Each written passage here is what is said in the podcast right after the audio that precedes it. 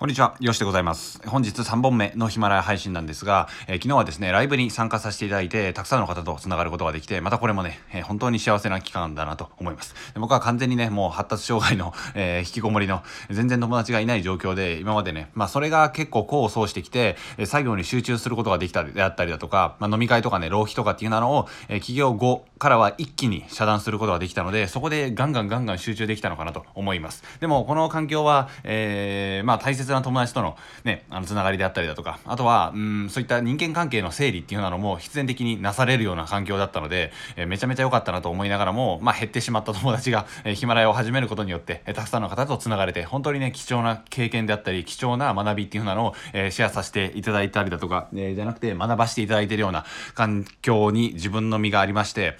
うん、本当にね、昨日は感慨深いと思いながらね、ちょっとしみじみしながら、全然寝つけずにね、まあ8時間ぐらいであの目が覚めてしまったんですけど、えー、というふうな感じで今回も ラジオの方に入っていきたいわけなんですが、えー、今回はですね、まあちょっとこの話と関連付けまして、えー、継続する人の特徴、継続できるためには、継続するためにはっていうような感じで、違った角度から、あのー、今までは環境を整えることによって、まあ、自分の意思とかでね、継続するぞってなってしまうと、多分ね、あのー、人間は意志が弱いですので、まあ、良くも悪くも、まあ、言ってしまえば猿みたいなもんなので、あの、続かないんですよね。意志だけで戦ってしまうと。だからこそ、環境を整えて、もうね、継続せざるを得ない状況に自分の身を置くのがいっちゃん楽なんですよ。えそうすればもう勝手にね、続いていきますし、変なね、意志のパワー、俗に言う、ウィルパワーを使わずにいけますので、めちゃめちゃ楽なんですよね。例えば、サラリーマンを辞めてしまうとか、もう自分でね、稼がないといけないような環境を、まあちょっと極論ですけど作ってしまえばもうそこで頑張るしかないというふうな感じでございます。はい。で、話の中身に入っていくとちょっと継続のコツを違った角度からご紹介していきたいんですが、どうすれば継続できるのかっていうようなことを僕はもう徹底的に考えてきました。で、その一つとして、まあ、環境を整えるっていうのがあったんですが、今回ご紹介したいのは、継続のコツは納得しているかどうかです。今、続けたいことであったり、今頑張っていることに納得していますか？それをやることに対して納得しているか？というふうな感じなんですね。えー、僕の場合で言うと筋トレ、えー、もうだいぶ5年ぐらい続けてるんですけど、もとか、最初から始めると結構長いんですけど、だらだら続けてるんですけど、あの自分が筋トレして得られるメリットをちゃんと理解して納得してるんですよ。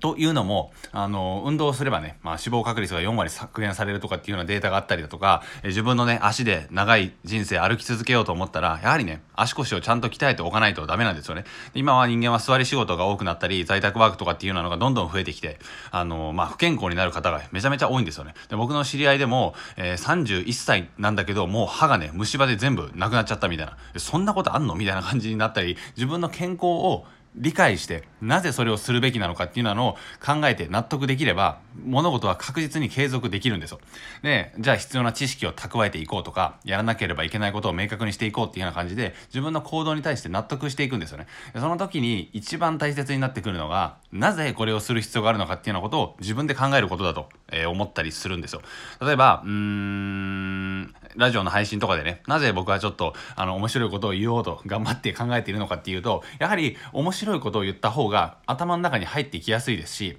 ただただ堅苦しいビジネスの話ばかりされていても、なんかね、あの、面白くないじゃないですか。というふうなことを考えたので、なるほど。じゃあ、ちゃんと、くすっと笑えるような例え話であったり、自分のね、ストーリーとかっていうのを盛り込んでいこう。というふうなことに対して僕は納得しているので、ラジオの配信も楽しく毎日続けれていますし、自分がね、続けることに対しても納得できるようになっていくというふうな感じです。と見ていくと、じゃあ5本ぐらいね、毎日更新していこうかってなって、で、5本もね、上げてすごいですな、みたいな感じのことをおっしゃっていただくんですが、僕にとってはもう普通の感じになっていて、なんならね、もうちょっと上げたいってぐらい思ってるんですよ。で、1日5分、あ、じゃなくて1本5分なので、5本撮っても25分ぐらいじゃないですか。まあ長くても30分ですよね。っていうことを考えると、えー、すごいね、その区切りがちゃんとできて、例えば仕事してラジオを撮る、えー、仕事して休憩時間にラジオを撮る、で、また仕事してっていうような感じになると、どんどんどんどんいいルーティンがあの、区切りが良くなっていって、仕事もできるし、ラジオも撮れるしっていう風な感じになっていくんですよね。つまりここにめちゃめちゃ納得してるんですよ。あ、これええわと。この方法めっちゃええわ。という風な感じで、納得しているからこそ、それが続いていくって感じになるんですよ。じゃあなぜ、5分間のラジオを仕事と仕事の間に撮るべきなのかということを考えると仕事でね集中力が切れてきてうーんちょっとわかんなじゃあラジオ撮るかっていうような感じでバシッと撮ってまた仕事に戻る。あ、なるほど、これがええわ。というような感じで納得してるって感じなんですよね。だからこそ、今ね、もし続けられていること、ラジオでも、SNS の発信でも、筋トレでも、ダイエットでも、ね、何でもいいんですが、なぜそれを続けるんですかと。なぜそれをやるべきなんですかというような感じで、まあ、めんどくさい話ではあるんですけど、簡単なので、1分ぐらいで終わるので、聞いてみてください、自分に。